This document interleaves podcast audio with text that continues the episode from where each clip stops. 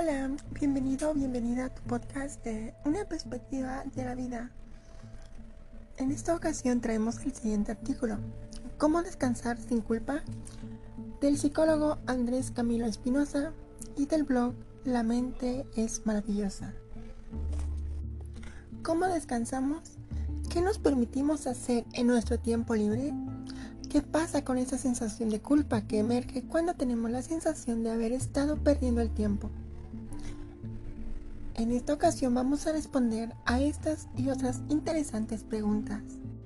Puede parecer extraño sentir culpa por descansar, pero es más común de lo que parece. Tal vez conozcas esa sensación. Acaba el fin de semana y pasaste todo el tiempo en casa viendo tu serie favorita con tu familia o tus amigos. Al planear la semana laboral, piensas en que no adelantaste nada de trabajo o que no hiciste las labores del mantenimiento del hogar que tenías pensadas y te inunda una sensación de culpa. Entonces te prometes que no volverá a pasar. ¿Te ha pasado alguna vez? Aunque puede parecer que esos sentimientos de culpa son parte de una actitud de perseverancia y motivación por ser mejor, lo cierto es que hacen más mal que bien generan un malestar que irónicamente disminuye nuestra productividad. Descansar sin culpa no solo es bueno para la salud, sino que es un derecho que todos tenemos. En esta ocasión, vamos a desmontar algunas ideas falsas que nos impiden ejercer ese derecho. ¿De dónde viene la culpa? La culpa es una emoción que se construye socialmente, por lo cual su funcionamiento depende de la cultura y de los valores interiorizados. Eso quiere decir que aquello que nos hace sentir culpables es en gran parte lo que nuestro medio social nos indica que debe hacernos sentir culpables. Podemos decir que la culpa surge cuando alguna conducta contradice una norma que hemos interiorizado. No basta con que la norma exista o con que estemos saltando de ella. Tiene que ser una regla que se ha incorporado a nuestro sistema de creencias. Las normas que rompemos y que generan culpa pueden ser determinadas por la religión, la ley, la tradición, entre otras. La culpa por descansar, además de lo anterior, puede estar influenciada por el modelo económico en el que vivimos. El problema de la productividad. En nuestra cultura se resaltan conceptos como la competencia, la productividad, el éxito y se definen bajo una mirada económica. Así, solemos entender como actividades productivas aquellas que pueden traducirse en ganancias, ya sea directas o indirectas, y el éxito se mide en función de los ingresos. Es un enfoque bastante limitado, y lo sabemos.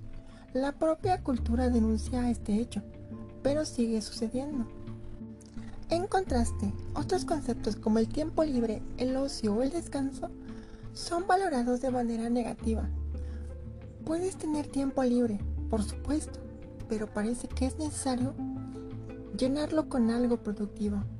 Y claro, que puedes transgredir esta construcción, pero al hacerlo puedes tener la sensación de que estás dejando de ser competitivo, de estar dejando escapar oportunidades que otros aprovecharán. ¿Puedes identificar alguna de esas ideas? A veces están tan interiorizadas que no nos damos cuenta de que las tenemos, pero están presentes en la publicidad, en las conversaciones cotidianas, en las personas que admiramos y vemos como ejemplo y en la cultura general. Si no es hacer ganancias, es crecimiento personal. Tal vez no nos presionemos por ser productivos desde el punto de vista financiero, pero sí desde la idea del crecimiento personal. Está bien, no tenemos que estar generando dinero todo el tiempo, pero sí tenemos que invertir nuestra energía en actividades que produzcan un supuesto desarrollo propio. Eso suena muy bien, pero veamos cómo agrega presiones inadecuadas. Vemos como aceptable dedicar el tiempo libre a pasatiempos que de alguna manera producen un valor, aunque sea intangible, Hacer ejercicio, por ejemplo, es visto como algo bueno, pero si solo produce resultados visibles. Si la actividad física no se traduce en un cuerpo más atlético y se practica solo por diversión, entonces no sirve. ¿Para qué sigue siendo el gimnasio si no está funcionando? Hacerlo solo por gusto no es válido. según nuestra cultura. Con la lectura pasa algo similar. Cuando una persona lee habitualmente, se considera como algo positivo, pero luego entra en juego el tipo de lectura. Las novelas de ficción o la poesía no siempre son vistas como temáticas productivas, porque no generan un valor que sea fácil de medir. En lugar de eso, muchas veces prefieren libros con temática de autoayuda, porque se tiene la idea de que transmiten un mensaje que es útil para el crecimiento personal. Leer algo solo porque es divertido, relajante o emocionante a veces se interpreta como una pérdida de tiempo, irónicamente ignorando los beneficios que la literatura de ficción puede traer a nivel social y emocional. Queremos pedirlo todo y mostrarlo todo. ¿Ves cuál es el problema?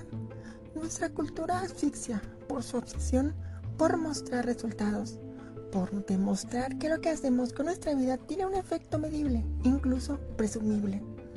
Si tenemos tiempo libre, debemos invertir en algo, no importa lo mucho en que con tal de que podamos mostrárselo a otros.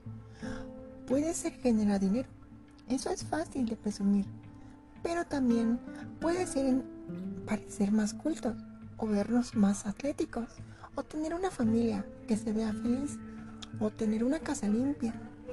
La lista es diversa. Todas esas cosas están bien. Si las quieres, vea por ellas sin dudarlo. El problema es pensar que la alternativa está mal y en buscar ser productivo solo por cumplir una expectativa social. Si haces actividad física, lo mejor es que sea una que te guste. Si lees, sea lo que sea que leas, es bueno que lo disfrutes. Si inicias un negocio, te irá mejor si además de que el dinero, piensas en poner tu corazón en ello. Y si no quieres hacer nada de eso, también está bien. El descanso es muy productivo en realidad. Te trae bienestar, te ayuda con tu cuerpo a funcionar correctamente y mejora tu humor. Claro, a esas cosas no le puedes tomar fotos para las redes sociales, ni puedes presumir delante de tus compañeros de trabajo. Pero esas cosas son tuyas, son para ti, y eso las hace perfectamente válidas. Eliminar la culpa. Recuerda que la culpa viene cuando sentimos que hemos transgredido una norma o violado un principio. Para poder descansar sin culpa, necesitamos entender que está bien no ser productivo o productiva todo el tiempo. Reconocer invertir tiempo en nosotros o nosotras mismas es bueno y necesario y que no tenemos que cumplir con expectativas ajenas. Si tenemos algún deber es buscar nuestro bienestar y el de nuestros semejantes.